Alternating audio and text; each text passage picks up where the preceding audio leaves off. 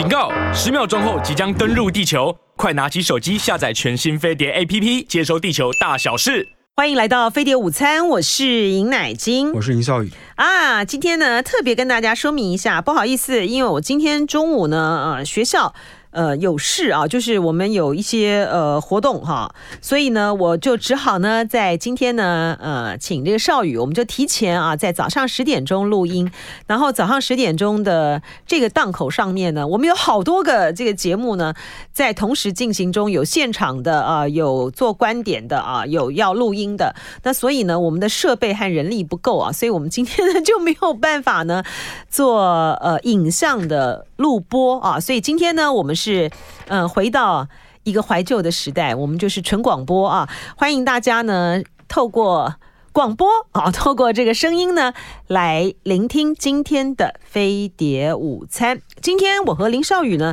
在谈国际两岸之间重要的新闻的时候，首先呢，我们要谈一个呃非常精彩啊，而且我觉得可以它。呃，构成了电影素材的一个中美之间差一点军事对撞的场景。这个是呃，《中国时报》在《旺报》呢，他们今天呢的呃头条去披露的，就是中国跟美国他们在。呃，去年的时候，在去年的时候，就是美国呢在发生国会哦，前年了，前年的时候，二零二一年吧，二零二呀对哈，今年已经是二零二三年了。在二零二一年的一月五号的时候，当这个美国总统川普呢拒绝承认败选，然后支持者呢在这个六号攻占国会的时候，国会山庄的时候，有一架呢美军的 P 八 A 反潜巡逻机啊。它靠近这个香港呢，大约一百五十公里，而且在呢属于我们我们台湾的东沙群岛的海域呢，呃，放声纳浮标。这个时候呢，大陆呢正在这个区域呢进行军事演习。那所以 P 八反潜机的行动呢，立刻被呃共军这个掌握到，所以呢，他们就派出了演习部队，立即调派了紧急。的兵力呢来反制，然后反制之后呢，呃，P 八反潜机呢就发现事机败露嘛，所以呢，他们呢立刻呢就下达了自毁控制指令，及时的把这个浮标呢沉入海底自毁，因为他就是要防止，就是说，呃，共军呢，呃，去侦搜到，然后呢会有泄密啊等等这之类的问题啊。为什么说这件事情？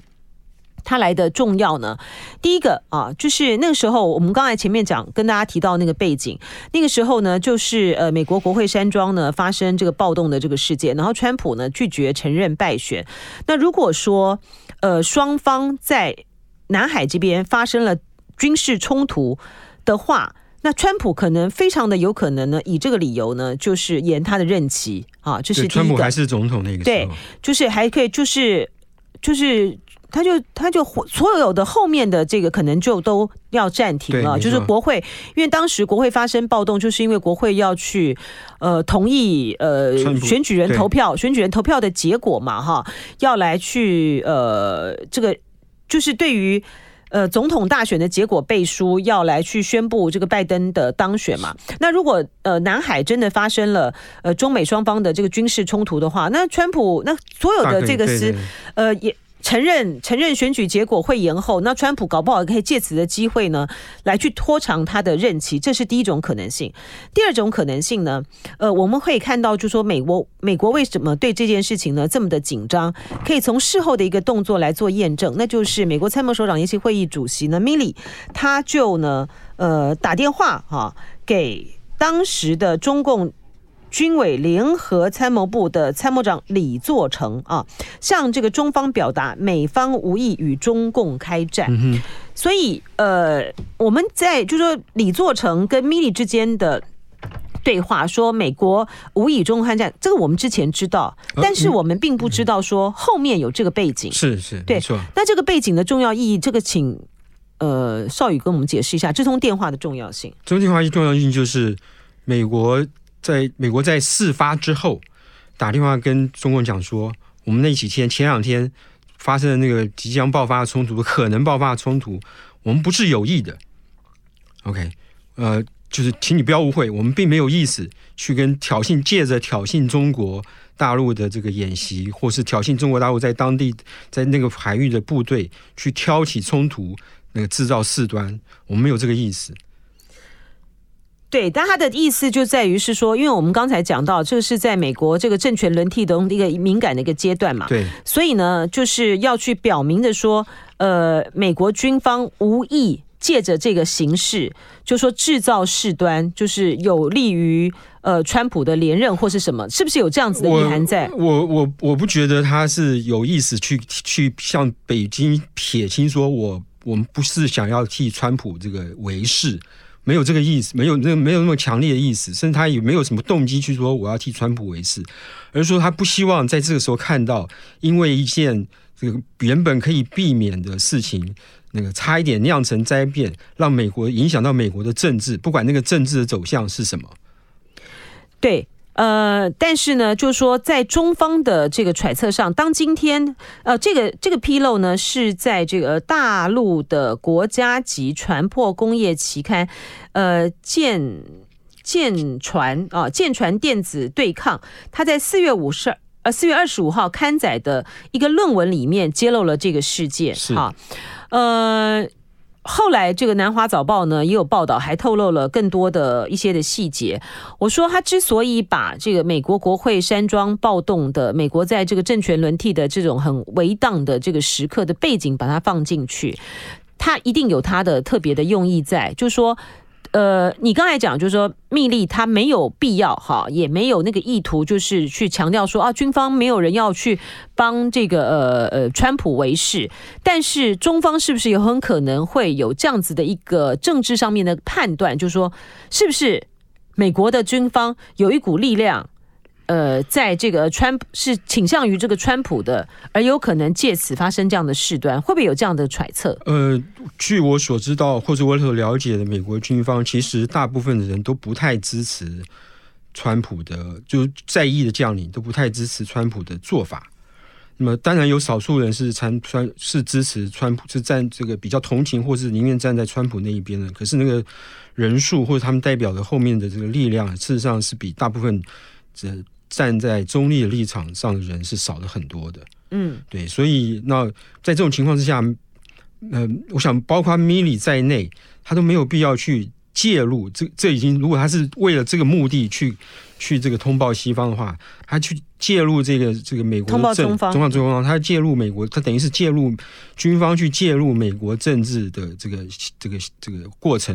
他会遭遇到非常大的麻烦。是，我是说他在说话的过程里面，绝对不会有这样子的讲法啦，因为这样子的话，就像你所说的，就像你所说的，他。呃，会介入到就军方就介入到这个政治，呃，这会让这个问题非常的这个复杂。没错，让他自己。但是，嗯、但是就是说，呃，我们不知道中方怎么样的一个揣想啊、这是第一点。第二点就是，呃，他其实展现出来的偷，他必须要跟这个中方通话来表明意图的，就是在于说，呃，不管在任何的这个情形之下，然后即便是美国现在呃那么的这个动荡啊，呃，中国。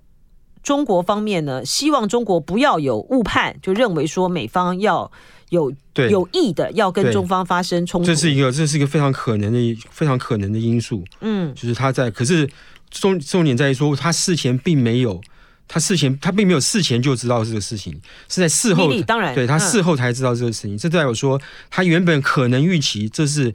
因为美国一定知道。这个中中呃，北京北京在附近演习，他也一定知道我们自己的他们自己的军队会派出相对应的部军队去附近观察，或是侦测，或是监控那个演习，这是他们的例行做的事情。可他没有想到的是，这个监控会演成像这个这个像这个这个南华早报形容的这样子一个事件，就是不是就是这个美方美方的飞机。那个投了浮标以后，发现这个中方已经发现了，然后自毁那些浮标就离开了。他没有，他也许没有没有预料到会发生这样的结果，嗯，嗯，所以他才在过后两天之后打电话给中方的这个呃中方的将领，去跟他解释这个情形。嗯，呃，这篇文章的论文的第一作者呢是这个中共解放军九五五。一零啊，嗯，部队的刘东青和他的团队，他说，美国的活动对中国的国家安全构成了严重威胁，战时就战争时候啊，呃，美军使用声纳浮标艘潜将对我。遂行重要任务的潜艇构成致命威胁啊，嗯，所以我刚刚提到，就是说《南华早报》呢引述了这个期刊下加这期刊的文章啊，并且加入了更多的这个细节。他说，这当时呢，中国的南海舰队正在附近的海域进行演习，然后有三架的美军军机执行搜寻共军潜舰的任务，其中有一架呢，美军 P-8A 反潜巡逻机在东沙群岛海域释放声纳浮标，至东沙群岛是台湾所有，中共认为事态严重，所以正在演习的部队立刻调派了紧急兵力反制。好，但他们都没有提到，就是他的应急部队的军种和规模。嗯、所以呢，当中共的这个侦察力量进入有效的侦获距离的时候，美国所部建的这个声纳浮标上行的信信号就陆续消失消失了哈。嗯、然后他们就立即下传自毁控制指令啊，及时将浮标沉入海底自毁啊，防范共军有效侦搜。防止泄密或被共军打捞，那美方的行为就停止了嘛？哈，然后中方也就没有再进一步的这个行动。其实双方都有一定程度的克制了啊。对对，没错。嗯，可以这样讲。嗯，因为如果说再有下一步的话，就不知道会演变成什么样的状况，对，对不对？对，因为你进入到我的演演习区域，这其实是蛮挑衅的啊。对，对，对，可是那边他们是进入到台湾的海域。我们我们啊，嗯、我们声称的东东东沙群岛海域还是没有，那也是另外一件事情，另外一个值得探讨的事情。不知道对大陆来讲，那都他的。对啊，对啊，对啊，没错。可是就就实际情况来看，他是进到我们的海域，还是在我们的海域之外，就不知道了嘛。嗯，对，因为这两个是有差别的。是，现在就呃，另外一个悬念呢，就在于是说，为什么在这个时机点上揭露这件事情啊？是过去呢，是不是也有曾经发生过类似的情况？那为什么以前不说，而这次这次说？当这个美国呢，呃，在指着这个中国呢，在南海呢有诸多的呃挑衅的这个行为啊，然后菲律宾呃。跟周边的这个国家，特别是这个菲律宾呢，加强了跟美军在南海上面的呃巡防合作啊，防卫范围，他们的美菲的这个同盟呢，他们也扩大到这个，就是扩大到这个南海的区域。然后日本跟美国呢，呃，日本跟菲律宾啊，也达成了呃有关于南海方面的这些的共同的呃这些的。声明呢之后哈，到底这个举措是不是大陆方面的这个举措是不是有意为之？嗯，这蛮耐人寻味的哈。这个是哎，这样你有什么？我我觉得我觉得有两个两个可能性，一个是他的确在这时候有一些目的出现，然后第二个第二个是他其实是因为就是因为这篇文章其实需要经过，因为是揭露事情敏感，需要接需要内部审批，所以花这么久的时间审批完了，然后就刚好就顺势顺势就。就刊出了没有特别的时间上考虑都有可能，因为南海问题的冲突是每隔一阵子就会发生的，或者是说，其实它很单纯的就是一个目的，它的这个目的呢，就是说，你美国老说我这个中国呢，在那边呃南海呢有一些挑衅的这个行为啊，嗯、呃，但是呢，事实上呢，在这边呢一直在生乱的去管去管道去涉足你距离你这么遥远根本不关你事的这个南海呢。是你美国，你美国专干这种事。对，可是美国认为这个自由在公海自由航行是全世界普遍的权利，他有权利。全球的事物都是他的权利啊。好，我们接下来要谈这个 G7 啊，G7 的峰会呢，呃，要展开。然后呃，因为这一次呢，主办国是日本啊，所以日本的共同社、日本的相关的媒体呢，就披露了很多啊，有关于峰会共同声明的讯息。那现在呢，应该可以确定的，就是有几个方向。第一个就是，呃，G7 峰会的首日的成果呢，它会写明呢，强化核不扩散体制啊，这第一个。第二个呢，在呃声明里面呢，因为之前的外长会议的时候，G7 的外长会议的时候已经。强调了，就是因为中国在加强军事的压力，呃，台湾海峡和平稳定的重要性啊，所以强调这一点应该也是确定的。第三个呢，就是因为财长会议呢也是讨论过的，就是有关于呃反对经济胁迫，嗯，应该是这三点。对经济胁迫的这一点呢，这个 G7 也特别已经强调他们的做法是说，在七七这七个工业国发表的这个正式的公报之外。另外发另外发表一个声明，附件用声明的方式来表达他们对于经济胁迫这件事情的这个反感，或是觉得不这是不应该做的事情。那他们有会不会点名呢？我我们现在不知道，没有看到声明的全文。可是他们意有所指，剑指的就是中国大陆，不是指别的国家。那么这件事情呢？呃，其他各国、世界各国如何反应或者看待 G7 这个声明呢？是一件非常有趣的，反应会是什么？是一件非常有趣的事情。嗯，因为在去年的德国举行的 G7 峰会的时候，他也就这个加强警惕、警惕啦，包括所谓的经济胁迫在内的这些的行为呢，他有达成一致的共识。但是呢，如果说这次呢，还制定了。呃，针对于经济安保的附件的话，那它的强度就增强了。还有就是所谓的呃原料出产的限制等等啊，现在要看他们这个后续的讨论。在有关于说呃对抗啊这个经济胁迫啦，反对经济胁迫啦，呃力争实现供应。练强韧啊的韧性，现在很习惯用这个韧性啊，很爱用这个韧性，听了真的是有又有点腻了啊。Resilience，嗯，对，然后韧性和这个公平竞争，因为主要就是针对呢中国大陆，像不管是对于澳洲啊，对于韩国啊，对于日本，日本也有对，还有像菲律宾哈，呃，立陶宛哈这些，当他们呃。这个个别国家的状况不一样了哈，澳洲是因为澳洲他谴责这个中国大陆嘛哈，然后还有对对对，还有这个有关于这个呃，觉得这个新冠疫情呢要要调查呀，对对啊等等哈，然后像这个韩国呢，像从萨德飞弹啦或这的事情，看中国就采取了呃限制的一些的措施，那菲律宾呢是因为南海的问题嘛啊，那但是呢就是说。他们在面反对这个经济胁迫啊，嗯，《环球时报》它就有一个社评啊，我觉得那个社评蛮有意思的，它的那个标题就是说，强盗竟然当着警察头子，因为美国。美国一天到晚在做这种经，对对对，才是经济胁迫的一个始祖呢。是，那美国在这一次，当然当然，美国碰到自己的自己人组成的团体的时候，他当然他也很乐意的签下这个声明，这已经是确定的事情。只不过现在那个声明的正确，这个到底的用字遣词会怎么表达，可能要到今天、今天或是明天才看得到啊。嗯，那同样的呢，我我的第一个好，我的第一个好奇就是说。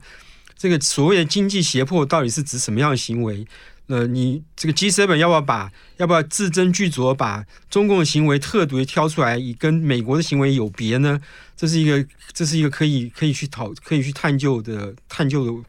这个文字上是怎么样去字斟句酌是可以探究的事情。我觉得应该不会写的这么细吧？那个就是很、嗯、那不要写这么细，就是列举式吗？因为他们呃举了很多的很多的例证，比如说。在呃，中国大陆呢，跟这个日本呢，在二零一零年的时候，在钓鱼台发生了撞船事件啊，所以呢，大陆呢就去限制了。嗯，对于日本的稀土的出口啊，那时候对于这个日本的这个半导体啊，这些威胁威胁很大嘛，哈。然后呢，像我们刚才讲到了中澳之间的这个问题，那个贸易制裁也也很长这个时间啊。葡萄酒，啊，他们最近呢在慢慢的哦，他们大部分都大部分都恢复恢复之中了哈。但是呃，我们如果说要列举美国对其他国家的。就是对于美国来讲，他其实这个没有胁迫，你知道吗？就是说我的规则我制定的，我不给你就不给你，对不对？嗯、我今天呢，因为俄罗斯的俄乌战争的问题，我这是基于公益。好，我今天呢限制你呃高科技的产品呢对。对中国这个出口，我是基于呢强化我们的这个竞争。意思就是说，你是意思说，美国有两种做法，一种是我自己单独可以做的，比如说三零一条款啊，那种就是我没有胁迫你，我只是告诉你说我不跟你合作，我不跟你这个去进行下一步这个这个经济啊，什么进出口啊来安排。另外一部分基于公义，基基于公义、公理正义，那么我就要去跟联合国，或是比如说我要出兵去解决伊拉克的危机，我就要去跟联合国说我要做这个事情，请联合国通过一个提案。比如说，我要去制裁这个俄罗斯，虽然我没有办法在联合国通过提案，可是我就要去拉帮结党去做这件事情。那是基于公理跟正义，跟国际上大多数国家的这个这个共同的需求。是啊，美国就这样啊，他就霸权嘛。然后呢，我今天呢，基于我的这个竞争，所以我限制对你这个出口啊。然后呢，我基于呢，呃。他就是以这种安全作为这个考量了哈。然后联合的国家呢，呃，欧洲啊什么这些，他的这个国家有日本啊什么这些国家，呃，我就限制你的华为啊，限制，然后你也限制你们这些国家，比如说拉着日本拉什么对他的去出口，他的都是基于安全啊，也基于这个竞争。就美国的，就美国来讲，我好就是大家好。对我好是最重要的，我维持一个、嗯、我维持一个强盛的地位，对你们都好，你们才可以去呃抵挡对于中国的依赖，抵挡中国的霸道。可是这这个逻辑事实上，这也在大部分时候也是也是对的。就他你看，从他从这个冷战结束以后到现在，也有几十年的时间了。基本上，美国是世界上独霸的地位，对不对？那虽然没有大家每个都。不不是百不是其他国家都百分之百好，可是这个至少它友好的国家是是雨露均沾，受这个得到一点好处的。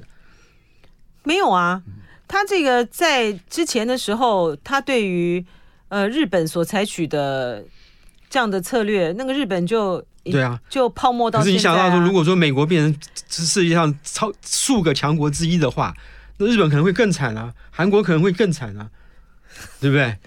你你你很你很美国哈？不不不不，我是 就逻辑来说，就是当然是当然是不通的嘛哈。就是说，因为美国呢，它不能够忍受一个多极世界嘛啊，是，所以它的这个游戏规则呢，都它来定。所以我觉得看到这个反对经济胁迫这件事情呢，呃。其实是啼笑皆非了，但但是呢，就是在美国可控的这个状况之下，他现在呢依然还是依然就是非常的这个霸道，非常的这个霸权。然后呢，很有意思的就是，呃，我说《环球时报》那个标题什么“强盗要当这个警察局长”，嗯、他他也顺便呢把日本呢骂个臭头，这是附带的 附带的好处。啊，是。好，这就是 G seven 了哈。那另外呢，呃，因为在 G seven 这一次呢，呃，比也受到关注的就在于是法国总统马克宏，马克宏他在呃之前的时候说。欧洲要这个战略自主啊，然后不要当这个美国的附庸啊，所以说使得马克龙在这一次的 G7 的态度和这个立场上面来讲的话，呃，大家能不能保持一致？我觉得保持一致是没有问题的啦。只是呢，就说在这个措辞上面的时候，不知道会不会有一些的呃调整啊，或者是说会有一些更多元的这个考量。那看，那要看马克宏这个有没有当场表示异议。是啊，是啊，所以说就要看他们这个会议这个实际召开之后的这个发展。好，我。我们来看，就是呃，土耳其和泰国的大选啊。土耳其大选的这个结果呢，呃，埃尔多安呢拿到了四十九点四十九、四十九点四九的选票，是对。但是因为呢没有过百分之五十啊，所以他们还要再选。应该说双方都没有过百分之五十，所以这个要要再选一次，大概在两个礼拜之后。呃，今呃这个五月五月底的时候会做第二次投票。那么这件事情呢，有一点出乎出乎反对党的意外，因为在选前的民调都显示说两边是势均力敌，没错。可是呢，反对党是微幅领先执政党的，就是埃尔多安的。那没想到这个选举的结果出来之后呢，呃，变成这个埃尔多安呢领先呃反对党差不多五个四个到五个百分点。那么，呃，还好的是呢，这个似乎在土耳其并没有人质疑这次选举的公平性，至少到对呀、啊，这一点这一点也蛮出乎意料之外的。对，没错，竟然埃尔多安没有做吗？没有做票吗？对，那我也觉得意外，因为连经济学人都这样说。对，这个这个是一个有点似乎是可信的，又似乎不太能够没不太能够相信。那另外一个呢是这次投票的投票率非常高，大概有八成多一点。那么这这个好从好处来看，显示呃呃土耳其的民主制度仍然是经得起一定程度的考验的。嗯。土耳其的状况真的很惨哈，它的通膨率在百分之四十三呢，百分之四十三是什么国家啊？就是、呃、对，然后所以埃尔多安这次很聪明的就不会打经济牌了，他打的是这个认同牌啦、安全牌啦，这个国家安全或经国国家安全牌的，他把这个土耳其宗教基本教义派啊，对，土土耳其做了这个呃做呃这个建造第一艘航空母舰。拉到黑海上去，这个这个展示啦，都诸如此类的。然后呢，这个呃，告诉土耳其人民说，我会保护你们的安全啦，也不会让这个恐怖分子在土耳其境内这个这个这个呃达到他目他达到恐怖行为的目的啊等等。嗯嗯，现在就要看接下来的选举、啊。接下来两个礼拜，如果说这个呃他的反对党呃没有办法把这个选举的焦点重新再从安全跟认同这个事情上面拉回到经济上，那么他这个选战就非常难打。嗯，对，这个反对党他们说接下来这些的力量能不能够集结起来啊？因为他两方的这个差距，你说差到。差到有这个四趴五四趴五趴，其实是很还蛮显著的哎。呃，是啊，是啊，没错啊，对啊。那现在看，就是第三第三高票的那个本本来就知道是他是在边缘的那个人，他能够这个他是不是能够这个呼吁他的支持者去投反对党一票，嗯、对，或者说他不表态。这是变成他是关键，他是一个 king，他变成一个 king maker 了。嗯，好，这个是土耳其的大选啊，然后我们来看一下这个泰国的这个选举。就泰国进行的选举是众议众议院的众议院的选举，那么这次呢，这个结果呢，这个也也也这个出乎大家意料，就是代表军方跟皇室势力的这个这个这个党呢，他并没有拿到，他他拿他的。他拿到实际席位比他现在的席位还要低，相反的，这个这个代表这个自由自由派的这个呃政党跟这个塔信原来那个政党，两个政党加起来票数是超过半数的。所谓的出乎意料是说，呃。执政党的落后啊，就是执政党他在选举的过程之中，他的民调其实都一直是落后的啊。嗯、然后他的声势呢也不如啊，但是说，说出乎意料之外是他们拿到席位这么少，七十六席，因为泰国要总共五百席，五百席里面有四百席是右选的。对，就是说他们拿到的席位竟然这么少啊，而这大赢家呢就是呃皮塔啊所领导的前进党，他在五百席里面呢拿到了一百五十二席啊。嗯嗯、呃，然后塔信的幺对塔信的最小的这个女儿，她所领导的维泰党呢，在五百席里面呢拿到了四百一百四十一席啊。嗯然后再加上一些这个呃在野党哈，嗯、呃，他们得到的票呢，虽然呢是他们达得到席位虽然有三百零九票，但是呢，我昨天有讲过，就泰国的总理呢，他并他并不是像我们的一般的这个内阁制度，就是由呃最大多数的这个得票占有席次最大多数的党。出任这个呃阁揆，你如果没有过半的话呢，你可以跟其他的这个政党呢组这个联合政府，看你组得成组不成啊？他们是要透过众议员和跟参议院的这个选举。然后才来产生，但很呃，但因为呢，参院呢都掌握在军方的这个手上，所以呢，他们还差了六十多票，六十多票，对啊，才能够三百七十六票，三百七十六票才能够当当选。但是呢，现在呢，在野党呢啊，他们只在选举中获胜的这个在野党，他们只有三百零九票，嗯，所以他们还差了六十几票。那现在就要看这个、呃、军方，嗯，愿不愿意接受这个选举结果，然后做出政治上的妥协。嗯、呃，这个基本上是很难的，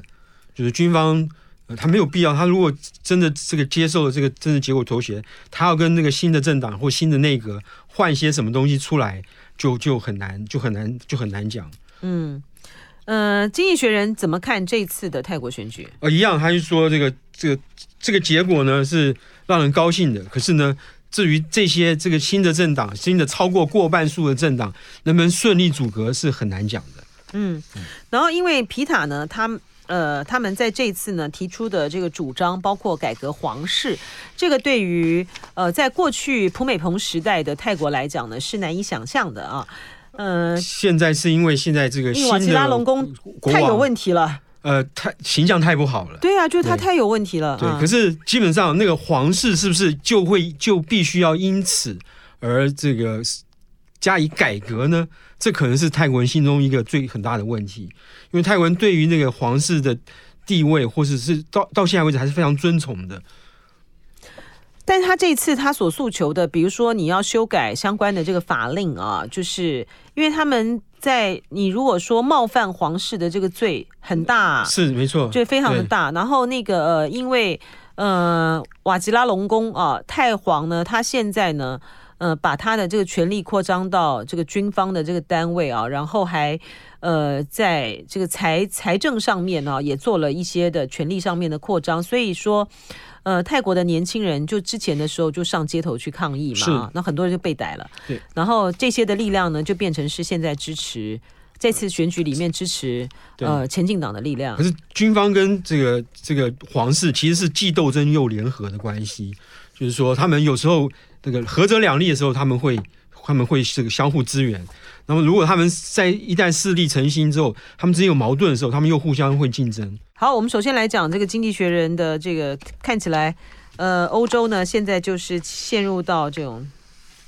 dilemma 困境。呃、对对，就是他们不知道该怎么办啊。对、嗯，原因就很原因很简单，就是呢，他们知道这个在客观情势上，他们必须要跟呃中国大陆有一定保持一定程度的距离，不能再像过去一样，这个在经贸方面距离拉这么近，而这个对中国大陆的种种。这个跟他们价值观不同的举动或是作为呢，视而不见。那么，可是呢，至于该怎么做，那么这个就是产生这个 dilemma，产生两难或是多难的这个地方。那，这由这个过去几个月期间，这个德国、法国还有这个西班牙的这个领导人到中国大陆访问的时候，所做的不同程度的表态，其实可以看得出来，法国是跟中国大陆采取的最。在这几个访问期间，他跟中国大陆这个距离是保持最近的。那么德国呢，很奇怪是德国总理呢，这个苏兹也带了一堆这个访问团访问团去，可是呢，这个也跟中国大陆保持了一个基本上比法国远，可是跟中国大陆还是分的相当接近的一个这个商业关系。那么。不一样的地方是，德国的外长在后面的访问的时候呢，就对这个这个中国大陆万一对台动武啦，或者是什么新疆问题啊，有了一番比较严严厉的批评跟跟说辞。那么西班牙呢，基本上呢就是呃，因为它国家比较小，它就他也是基本上跟大陆保持一个这个和善的关系。在这种情况底下呢，这个欧盟这个几个大国。在对这个呃中国大陆的这个立场上有了程度的差别。那另外一方面呢，在新跟旧的这个欧欧盟的成员里面呢，也有一些集团式的差别。在新的成员方面呢，大部分属于东欧的这个前共产党国家，他们对这个这个共产国家或是这个俄国或者中国是到抱有一定程度的这个警惕心的。那么他们跟旧的欧盟国家的立场又又有又有又有一番这个不一样的考虑。但是最主要，他们面临一个共同问题是，美国的态度到底该怎么该怎么办？这是他们到目前为止还还捉还捉摸不定的。就是说，美国你在什么事情上你要跟这要你要这个跟中国大陆完全断绝，要脱钩；在什么事情上你愿意开放这个跟中国大陆有一定程度的交往？那么在什么事情上面你觉得无所谓？或或这是一个这是一个对他们对欧盟的国家来说是一个问号。另外一个最严重的问号，不是现在发生的，是未来可能会发生的，就是当中国大陆对台湾动武的时候，欧盟该采取什么样的立场？它是要配合美国，要配合到什么程度？那么这一点呢，在欧盟内部呢，也还是属于莫衷一是的这个阶段。因此呢，美欧盟呢，最近呢，他的这个呃这个负责外交事务的这个最高专员，他就写信给欧盟的所有的这个各国的外交部长说，我们应该弄一个。这个一致性的这个做法跟政策出来，可是到底能不能做得到呢？我想这个悲观人、悲观的人这的意见是比较比较多的。是，这正是欧盟的困境，就在于是说，欧盟如果说他们呃不组成欧盟，他们单单的个别的这个国家的话都太小了。那他们组成欧盟的很重要的目的，就是他们以这样子的量体、面积各方面，他们才足以啊。就是跟美国啊，或者是中国大陆呢，来稍微去呃平衡一下啊。但是呢，它的问题呢，也就在于它它组合成一体之后呢，它各自的利益呢的分歧太大了。因为每个国家的发展跟需求，他们的分歧太大了，所以呢。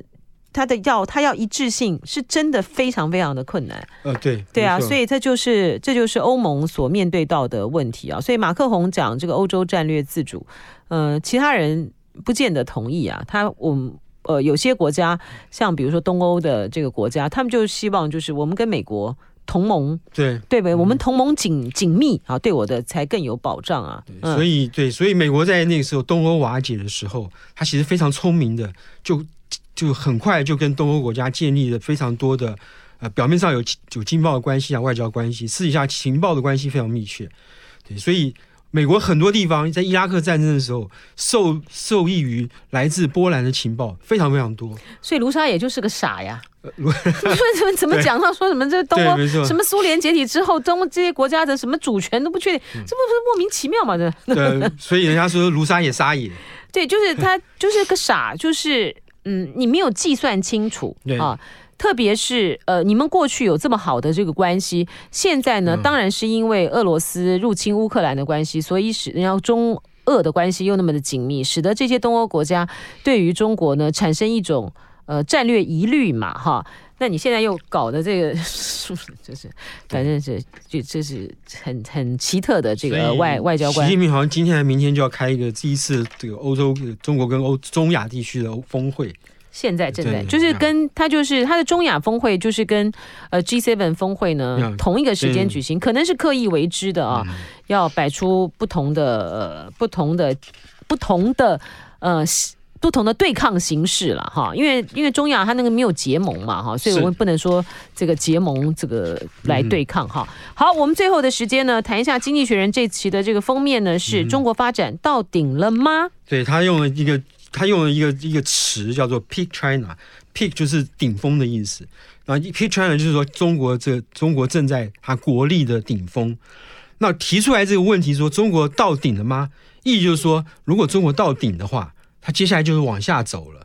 这这其实对中国来说是一个是一个不好的，对中国来看，从从中国立场来看是一个不好的词。那这个这个词呢是在去年的。呃，一这个两个政治学家，美国的政治学家，他们都是这个美国 AEI 的研究员，也分别在这个两个这个著名的学这个研究国际关系的这个大学里面任教。这两个政治学家呢，写了一本书，就叫做这个危叫做危险的危险的区域。他们就提出来说，也许。我们的研根据我们的研究指出呢，也许呢，中国大陆啊事实上呢，早就已经过了它的顶峰了。它现在是在走下坡的阶段，只不过这个下坡呢，可能要走很久。那么他们预他们估计呢，这下坡可能就刚好是这个整个二零二零年代，这个就是他们走下坡的时间。那么在这种在他们走下坡的时候呢，事实上是这个国际关系或是这个最危险的时候，因为他们一方面知道这个他们的目标还没有达成。那么，那第二个是他们知道说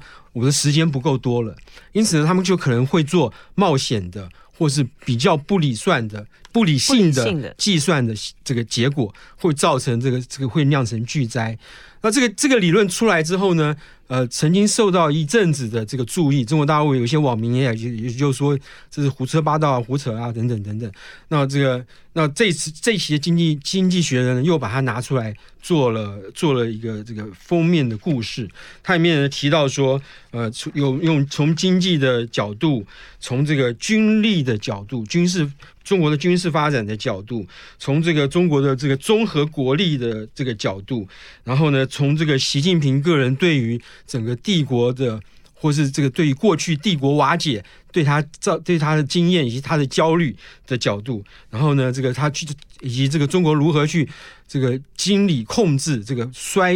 这个帝国衰落这样这样的这样的角度来分析这个中国是不是已经过了。顶峰这件事情是不是已经到了顶峰往下走？对对对。来，我们因为时间关系，三十秒，他的结论是什么？他他们他们基本上没有什么太大的结论。比如说，他在这个军力方面，他就说，习近平呢可可能会这个，如果在这个这个可能会这个在预算方面尽量去削减陆军的预算，可是他必须要维持一个强大的海军，这样才能让他的这个国力能够维持不维持维持下去。嗯，就说一个呃，走到顶峰开始往下走的中国是更危险，是还是说西方国家呢不必太过担心？这是这篇封面故事它就要讨论的重点了啊、哦！好，非常谢谢林少宇，这就是今天的飞碟午餐，拜拜。